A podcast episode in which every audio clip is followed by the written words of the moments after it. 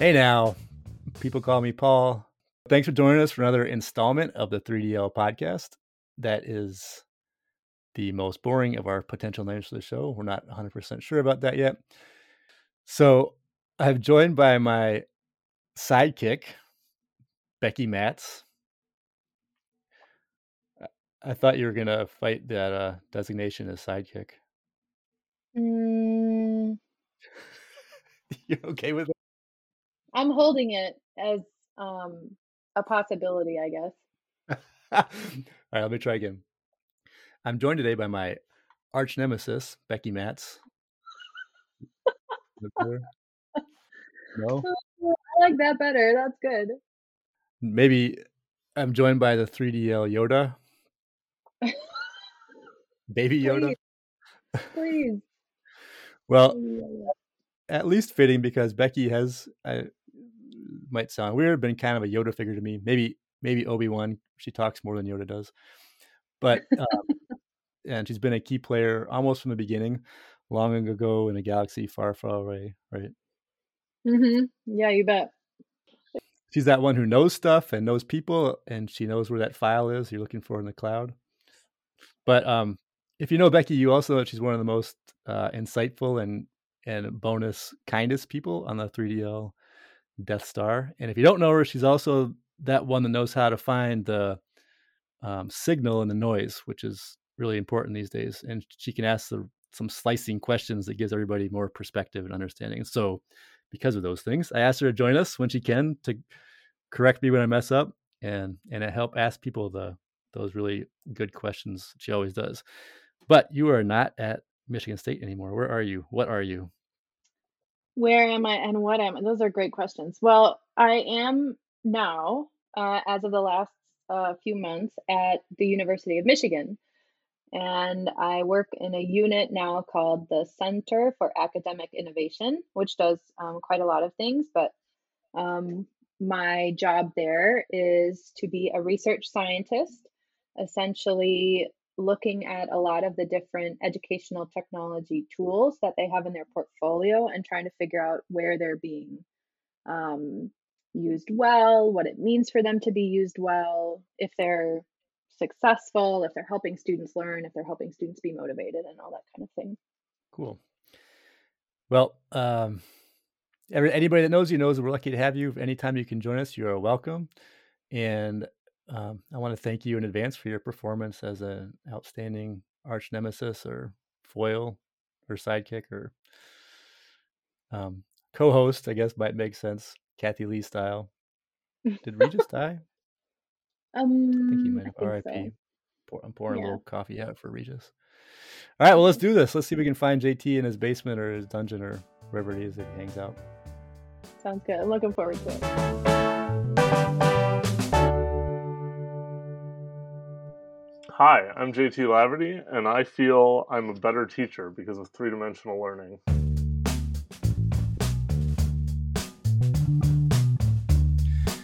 All right, so that is J T Laverty. I was going to ask you where you are in your house, but you've done us the... Uh... I, I'm usually in the basement of my house, but instead I'm now in my office, which I've been told looks very similar to being in the basement of my house. I need to know, though, have you... tipped any cows since you moved to Kansas? I've not tipped any cows. I, I also didn't tip cows in Michigan. Um, but I will I will note that uh, here the cows are almost exclusively for steak. Mm. And we have a lot more wheat fields than we have cow fields. But I feel like I'm um, I have the authority to make cow tipping comments because I went to high school in North Dakota. But um, you are brave, J T, for joining us today for at least two reasons. Number one, I'm zero for one on podcast editing, which is a separate story. And number two, because you're not talking just to me, but we have a real live co-host. Becky Matz is here. Hi, everyone. Hi, Becky. Becky did show up for work today. Hi. Where in your house are you, Becky? Well, um... We, I'm in my, in the, the master bedroom upstairs. There's a little, it's a vanity. It's like a makeup vanity, but I don't really own any makeup. So it's my desk now. And um, my bathroom's right behind me and my closet's right here. And it's actually kind of convenient. There's sink really close. And, you know, I don't know. I'm kind of getting used to working at home. It's going to be another transition to go back one day. So you guys are uh, famous in this three D L group. And I want to start by... Um, kind. No- notorious, maybe? Uh, infamous. Yeah. So related to that, um, I want to ask J T how you kind of conceptualize your role within our group. Oh, that's complicated. I mean, I, in the in the beginning, I started out in a position sort of similar to where you are. Uh, and in those days, it was most of our life was Becky and I and Sarah Hardalisa trying to uh, organize recordings and get all of them and find people. And uh, it took up a large chunk of our life for a good good while. Mm-hmm. Uh, and then it was much like your your job is now, Paul, where it was Uh, trying to manage a group of fifteen-ish people to get them moving in directions that were productive and, and not stagnate, uh, and occasionally being successful. Is that my job? Uh, I, I I don't know how you conceptualize your job. I, I won't tell you what to do. Things have changed. But now, right, I'm I'm faculty here at Kansas State, and uh, we're a site P I. So I, I sort of view my role as continuing the conversation about the research side and also being responsible for the fellowship uh, here at Kansas State. And those are sort of the, the places that I've put myself I put most of my effort, and then I, I've got I've had one graduate student Uh, and now another one working on projects that are adjacent to the things that we do.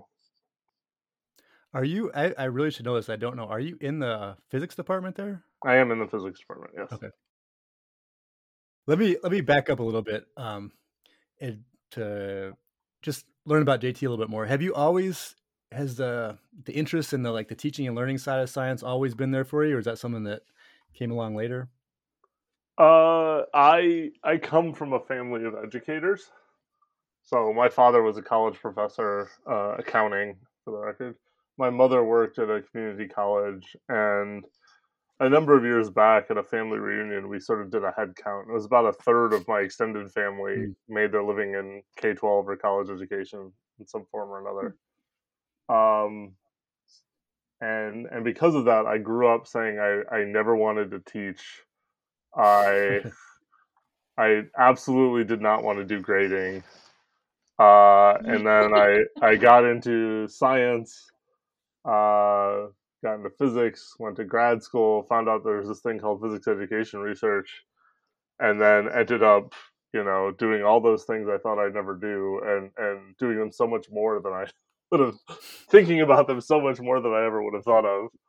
This sort of mirrors my my existence from a uh, a team thing where I both my parents graduated from Michigan State University, so I grew up a U of M fan, and then I had to transition when I went to Michigan State as a grad student. The the reverse Becky, as we call it, I think here. Yeah. Uh, I went so to uh, Michigan for grad school, and then uh, worked at Michigan State, but now work again at Michigan. So I'm just very confused, actually. Nobody in my family knows where I work. It's actually totally different than Becky. I, I, um... Becky, do you have educators in your family? Uh, yeah, my mom taught math and computer science at the high school level uh, for for for the, her, the main part of her career. Some in the extended family. My sister-in-law teaches uh, chemistry at the community college that's uh, Parkland Community College. It's a sister community college to University of Illinois. So there's a lot of chemistry in my family and some some educators. J T, I'm assuming that um, if we go back to your undergrad days, all of your classes were fully three-dimensional, right? Uh, I'm going to go with none of them. I'm not going to say that confidently.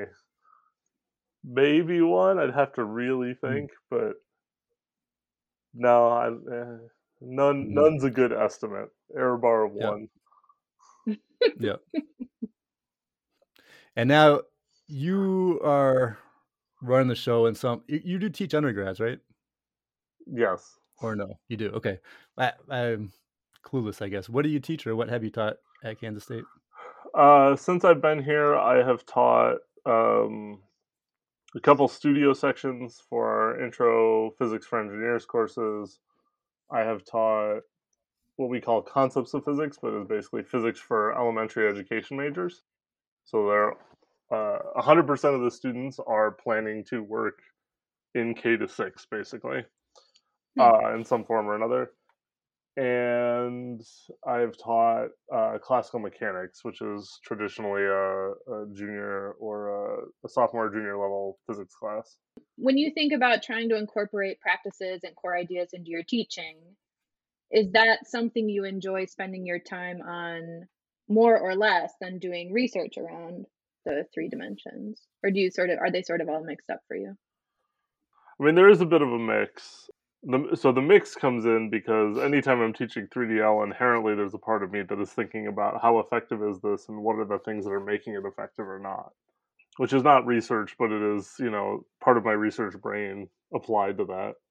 I don't know that I can say which is more fun. I I enjoy teaching. I I also enjoy not doing it constantly, like if I were a K twelve teacher. Mm-hmm. Like I like I like doing it in shorter stints and then and then spending the time on research. My wife and I always have this conversation about that, how K twelve teachers should, it would be great if they could, you know, do a research sabbatical every once in a while and think about things and not be totally drowning. Mm-hmm. So we, we were talking about three D L a little bit already, but so, wow, one potential audience for this podcast might be, say, a, a college science instructor who's never heard of it before. So what, how, how do you describe it to someone like that who's interested, but maybe not, doesn't know a whole lot yet? I, I think my, my take on what three D L is has evolved uh, over time. And I've, I've now come to think of it as it's a really productive language for thinking about what are the things I actually want students to be able to do and what I want them to learn in my classes. And a, and a thing that like wasn't obvious to me in the early days, but now like it's it's it's designed to be a framework, right? It was very intentionally set up to be. Uh, it's not prescriptive, but it is very useful in guiding thoughts, right? So at this point, I do a lot of, you know, what are the things that I really want, and it and I just sort of say to myself that it has to fit into one of those categories in each of the three dimensions. And a lot of that changes depending on the student population and the class. Like the the the focus and practices shifts dramatically from when I teach the elementary education majors to when I teach the, the upper level undergraduates. Do you get to uh, use more of them with the the elementary ed people? I'm just guessing at that, but uh, I don't know that I use more of them. I I'm. Uh, I focus a lot more on uh, constructing explanations and on obtaining, evaluating, communicating information. Because I know that, like, this is definitely their last science class kind of thing. And I, I, I want them to recognize, uh, first of all, that, like, science is about making sense of the world, which is why I focus a lot on the constructing explanations or or engaging an argument. I sort of interchangeably think about those. Mm-hmm. Um, and I also do a lot of like, okay, now that we've learned all this, explain it to a to a third grader, right? Or a, a first grader comes up to you and says, I thought blah, blah, blah. What do you say to them? Kinds of things. Because it's it's very relevant to the life they're heading into and what they want to do. Uh, and I've actually gotten a lot of positive feedback about those particular questions uh, last semester, in fact, which was surprising cool. to me. I was like, oh, I guess these are working better than I thought. It's not a feeling you get often as a teacher. You take it when you get it. So uh, thinking about your class or, or any anybody's class, what types of things can we can we look at to infer whether three D L is happening? I... Uh... I don't know the best way to answer this question. Uh, I thought I thought this was a I thought this was I was teeing it up for you to tell us about. I, yeah, you're gonna have to. How about that. your paper? How about your yeah. paper with eighty-five citations on it right now? How you're gonna that? you're gonna How have to cut this part out, Paul. Uh, go ahead. Uh, yeah. I think it's good. Leave it in. Leave it in. I like it. So, like so if we think about like what, how do we determine if something's three dimensional or not? I, I mean, there is the the things that stick out to me are definitely things like the assessments and uh, the instruction and the focus. I I've also found, or I'm starting to notice as I play with this more uh, in the pandemic, that um, I get a better sense of whether the students have actually engaged with it in the way that I want. Uh, number one, by like listening in as they're doing it. And number two, by actually asking them some really roundabout questions. Uh, so I've, I had some exam questions last semester that were, you know, what are the most important things you learned in this class? And, and I put in parentheses, you know, not limited to content. And in fact, most of the students don't give me content answers. They say things like, working in groups helps me learn more. And I didn't realize that science was about making sense of the real world. And when I see those types of answers, obviously I feel good. But it also gave me this like, wow, this is this is having a dramatic effect on the way they think about what science is, not just uh, you know, teaching them the concepts. Yeah, I, I think asking that question made me feel a lot better about a lot of things, because I, I realized what they were getting out of the class and how different it was from prior classes they'd had, and, and what they felt was, you know, memorization before, or just equations, mm-hmm. and, and shifting the way they think about science and what it is. And so uh, I think looking at how students view science can be another way of figuring out if a class is really three-dimensional or not. I think this might make sense as a place to, for both you and Becky, to, if you could give us some context kind of around the, um, the birth of this thing called the three D lap, that tool that you guys. It took longer than a birth. The gestation period was about two and a half years. It was like, a, aren't elephants, don't they have really long? I was going to say, I think we're beating elephants at that point. Um, so I don't know what sort of context you want, but the, the three D lap, uh, I mean, was, was in principle designed or, or uh, not designed, but was in principle planned for in the original grant. It was this idea of, we'll look at assessment and instruction. And then we spent a lot of time in group meetings talking about, well, what does this look like in assessment and instruction? And we, and we sort of bounced back and forth. Mm-hmm. And as I as I mentioned earlier, this idea of like trying to keep everything productive and not stagnating, and we we definitely had moments of stagnation in there. And at some point, we said, okay, we we should split into two groups: one group that focuses on the lap and one group that focuses on the lop. And that lasted like two weeks because then we were like, because what we realized very quickly was we were going to have a lot of the same conversations in two different places, mm-hmm. and that, and then we'd have to come together and figure that out, and that was.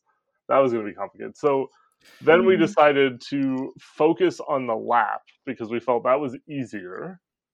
J T, can just, I don't want to alienate anybody. Just, I, and it's my fault. We haven't said what that is yet. So three D, uh, three D lap, three-dimensional learning assessment three D, protocol. Yeah, three D lap, so three-dimensional Sorry. learning assessment protocol. It's a, it's a, an instrument that we designed that is meant to uh, do two things. The first is it is designed to help Uh, researchers sort of identify these kinds of things in data for whatever purposes they might have. And the second thing is as a guide to practitioners designing assessments or looking for assessments uh, that that meet the, you know, reach the level of three-dimensional learning kinds of things, uh, it can be used by them as well. And that was, those two purposes were, I don't want to say they were in there in the beginning. Uh, they were in there very early for me, and I eventually brought everybody else along with that second purpose. And that's not like I was so smart. That was just I. That is what I thought I was doing, and then later realized that was not what everybody thought we were doing. But the, I think some I, of that came too with the as the fellowship, uh, as we were involving more of our um, teaching peers at, um, at f- first just at M S U, you know, and as we began to use this three D lap um, in different activities around the fellowship, we began to realize that it had more value for practitioners than we initially kind of thought. Yeah, so it was designed for those purposes, and I, I was in the middle of the, the story of sort of where it came about. So, so after we failed to split into two groups, uh, it was then okay. Let's let's pick one, do that, and then hopefully it'll help us with the other one. Uh, and mm-hmm. then another year to a year and a half went by before we published this thing. Um, before we were finally happy with it, and we felt good about it, and because it's it's a lot of. There were a lot of uh, purposes to serve, right? It had to work in three different disciplines. It had to make sense for three different disciplines. It had to make sense to all the researchers, make sure that we could agree on what was and wasn't, even if it wasn't in our own discipline. And it had to work for practitioners. So it couldn't use, you know, a lot of jargony type things. Uh, and then there's the more mundane things. The one I always think of is, at some point in time, it was, you know, requires students to identify the elements of a system. And the chemists went, you you can't use the word elements. That means a different thing for us. And I was like, oh, that's a good point. Uh, let's go with components. Components. We'll go with components. Yeah. I think we did spend a good... Um... I don't know, six or eight weeks in a rabbit hole of trying to find a definition of phenomenon. Do you remember that? I uh, had a pile I do, of books from I, the library in our office. And and the real question I have, Becky, is: do you still get the song stuck in your head? I absolutely do. There's some things that will never leave me. And as a side note, this is a total side note.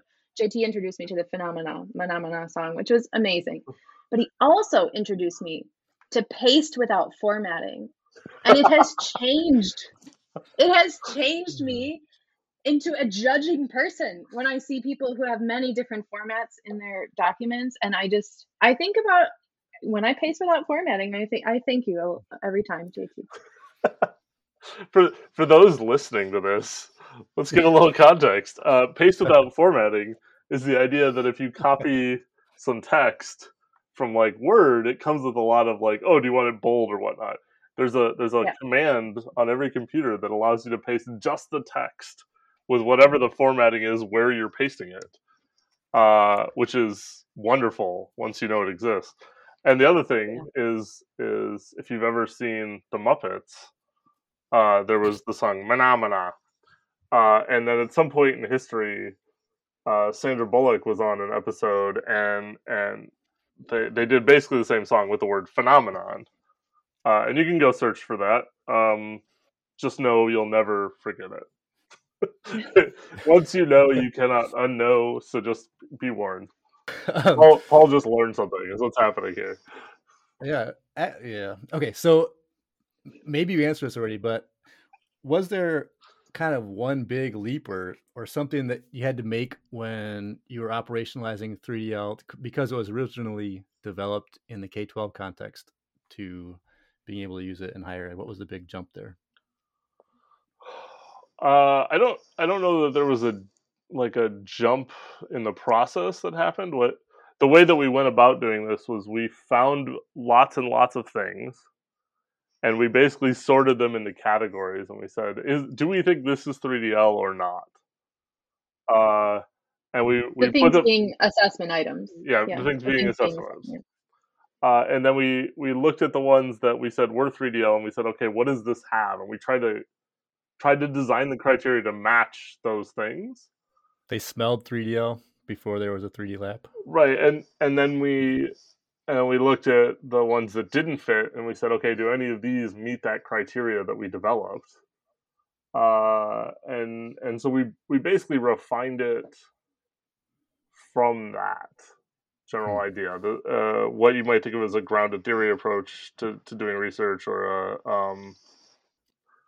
There was also... Um, so I don't, th- I don't think this has come out yet, but our sort of version of three D L has... essentially adopted the practices and the cross-cutting concepts as they exist in the framework, but the core ideas um, are not uh, copied essentially from the framework. They were each, um, so each discipline had its own process, and we could talk more about that, but there, each discipline had its own process for sort of identifying the core ideas that were reflected in, at the time, Michigan State's lower division introductory biochem and physics courses. So um, that was a pretty big operational lift, actually. And J T had a big hand in that in um, physics, and then um, other processes in bio and chem happened as well. So in the end, the three D-L A P, um, is it just a checklist? I, I'm mostly okay with saying yes to that, but I but I want to highlight one danger, which is, uh, and I, I do this a lot in talks. Like, I don't want to say that something that is three D L is inherently good, and something that is not is bad.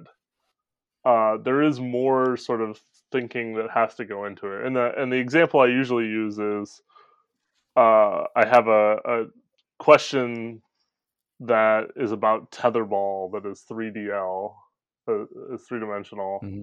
Uh, and then I say, this doesn't mean that this is a good question, because let's be honest, how many students know what tetherball is? Mm-hmm. Right? And so that, that, like, it's a checklist. It's productive for looking at three D L. It doesn't tell you that you have a good question. It doesn't tell you that it's worded well, kinds mm-hmm. of things. But it, it is a very productive way of making sure that you are getting at the things you want to get at. And so it is a checklist for that, but not necessarily for just writing a question all on its own. Mm-hmm. It's a productive way to get at what you're trying to get at, using a productive language to communicate with other people about it. See, my my, my thinking is at least self-consistent. Okay, so this is, a again, I don't know if it's a leading question or a silly question, but um, so you can look at people's assessments with the three D-L A P. You can look at, you know, um, somebody's tests. And I, is there like a, a cutoff or a target for what would what makes a, an assessment three D enough? Uh, there is no cutoff, and it and even if there was, uh, we have no idea what it is. Hmm. Uh, we might just say it's on zero. It's, yeah, if it's zero, it's a problem. If you never ask a question that's three D, it's a problem. I, and this shifts a lot depending on the class you're doing and how you're setting it up. If you've got, like, for classical mechanics, when I teach that, you know, homework assignments are five long, the t- five questions. The test is, you know, eight, at, and they're and they're shorter. Uh. So having two or three that are three-dimensional fills the time of taking an exam pretty quickly. Mm-hmm. Um, whereas in a class like my the one I teach for elementary education majors, uh, I, I actually divide that into part multiple choice and part not. And I try to make the multiple choice as good as I can, but really it's the not ones that I make sure are three D. And I usually have about seven or eight of those, but they're They're much more of the variety of, you know, explain this to a fifth grader. Here's two people talking. Explain what they mean. Uh, or draw something, because drawing things is way easier to grade. So somebody just starting out shouldn't feel bad if they're not writing one hundred percent three D assessments. I I have never written a one hundred three D assessment. I so if somebody else starts out that way, that would be really impressive. And for people who are starting out, it's so much easier to take some existing question that you feel like is pretty good. You know, you could take it up a notch. You could add in some data that students could analyze, or you could ask them to draw, or whatever. Um, it's so much easier to start with, you know, like in any in any scenario, it's easier to start with a draft and improve it than to start from scratch and try to just birth a three D question, which is very challenging. We need a uh, midwife in this podcast today. Yeah. Um, yeah. I call midwife. So, J T, what we can look at somebody's assessments. You can also, and I don't, I don't know that right now is the time to go all crazy on describing the three D-L O P, which is another, which is our observation protocol. But what, just kind of more broadly, what are the uh, pros and cons of looking at assessments versus looking at instruction when you're trying to characterize uh, what's happening? Yeah, I mean, I mean the the advantages of looking at assessments is clearly that it's faster and easier, right? Like, I can I can code assessments for a class in well less than the amount of time it takes to watch one class session. Uh, right? You give me an exam and tell me to code it, I can get that back to you in half an hour pretty easily. Usually, if you if you want me to code a class, we got to look at two or three class sessions and, you know, make some inferences about what's happening. And uh, it's it's more time consuming to do it in instruction than in assessment. And that goes for data collection as well. For, yeah. Um, you know, the assessments, you can ask somebody two years after their class. So send me your assignment. Right. So you have to be a lot more proactive with video and characterizing instruction. If you and Becky look at the same assessment in the same class, are you more likely to agree on assessments than you are on the instruction?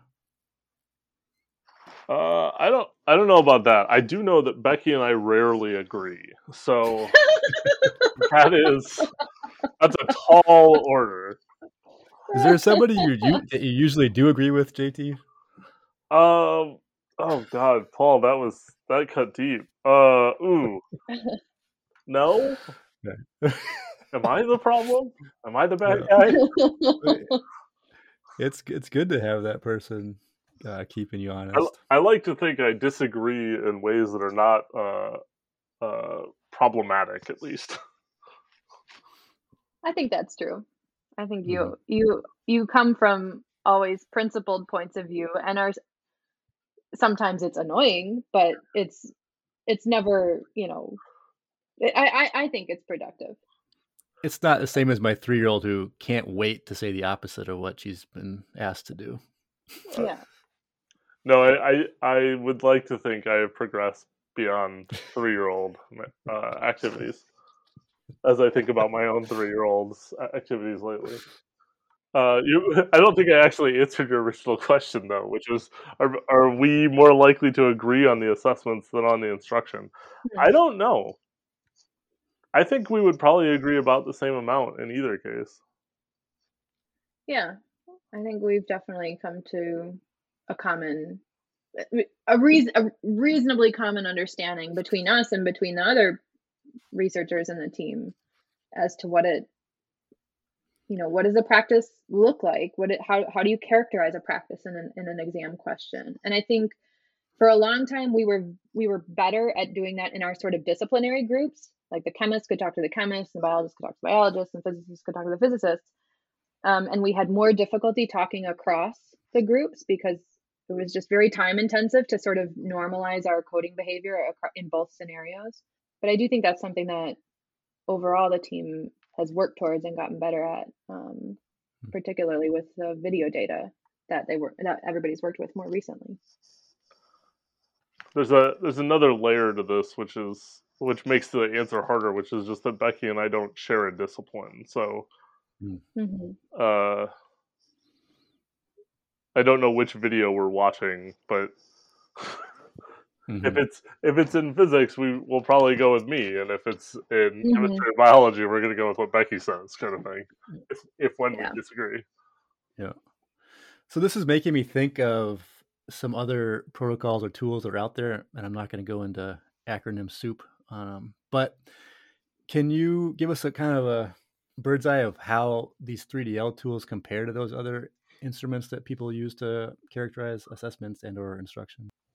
So the, the language that we has sort of fallen out of favor within the group, but we, we used a lot in the early days was that the three D stuff was going to focus on what is being taught or what is being learned as opposed to how it's being taught, right? So a lot of the other observation protocols that exist focus on things like, is the instructor lecturing? Are the students working in groups? Are the students talking to each other? which is about how content is delivered.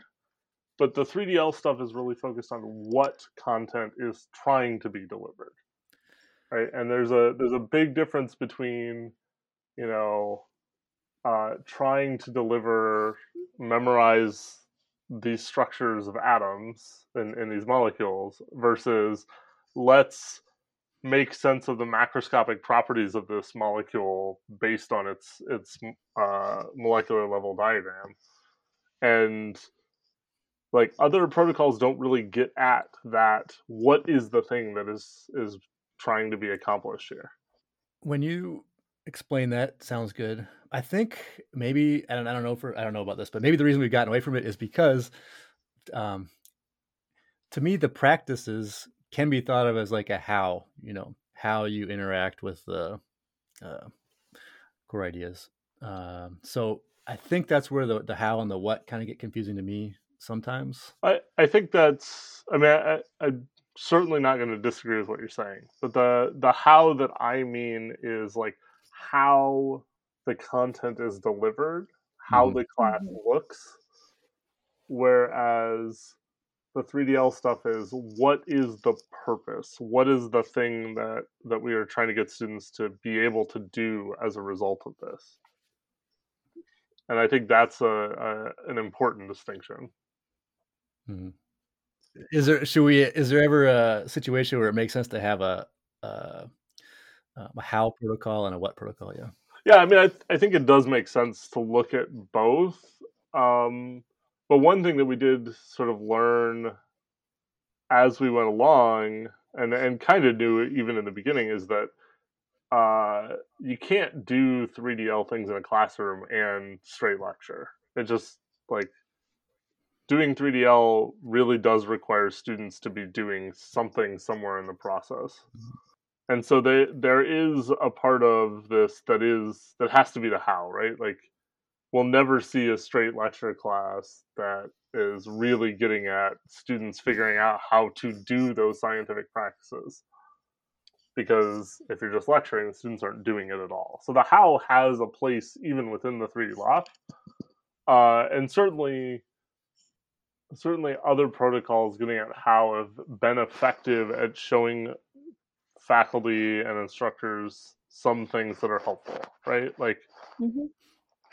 Uh, you know, a lot of those early protocols would do things like say, here's the amount of time you're spending on this stuff. And people would go, I'm not lecturing. That. Oh, I'm lecturing that much. Oh, that's okay. That's unfortunate. Um, so it does, it does offer interesting windows on what's happening that can still be productive. Uh, but I don't think it's offering the same window as the three D L O P. The three D L A P and three D L O P are... Um, I think, like Becky mentioned, bio, biology, physics, chemistry um, centered. The, the those core ideas have been developed. Um, do you think it has potential? The three D that three D L has potential value in terms of other science disciplines or even non-science disciplines?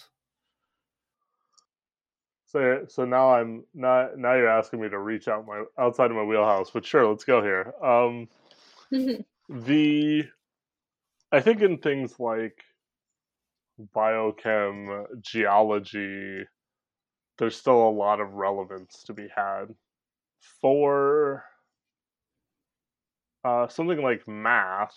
I think it's less directly applicable, uh, and and part of that is like the the real simple argument here, right? Is within science, using math is one of the eight practices for math. Mm-hmm. Using math is everything. Like, it's not a practice. It's it's the thing, right? Mm-hmm. And so really, like, you could argue that you need to subdivide using math into a different set of things if you're going to try and take this to a math uh, context. As far as, like, how is this is this relevant beyond STEM at all? My gut reaction is no, because it's for STEM. But one thing that has stuck out to me Uh, about the list of scientific practices is occasionally I get in conversations with people that aren't in STEM, and this comes up, and I'll say, you know, those things, and that, and inevitably somebody will say something like, well, of course we want that. That's what all of us want, right? Like, all academics want their students constructing explanations, engaging in argument. Who doesn't want their students doing stuff with the, with whatever the content is in those disciplines? So yeah. it's a, it's a pretty useful list in a lot of ways, but I, I think we are stretching the boundaries to try and do too much with it beyond mm-hmm. them. I think there's a fair bit um, on how the Common Core standards for math, like like they do a, a better job of essentially doing what you suggested, J T, of sort of subdividing the math, you know, using um, mathematical thinking practice into, you know, specific mathematical practices that, you know, are, you know, in some ways very unique to math. But again, like you were saying, for the for the three dimensions that we use, they could be, there's still utility, you know, coming the other way. Like one of the mathematical practices is attending to precision. And certainly we value that in science as well, but um, it's called mm-hmm. out specifically for math in the Common Core. Mm-hmm.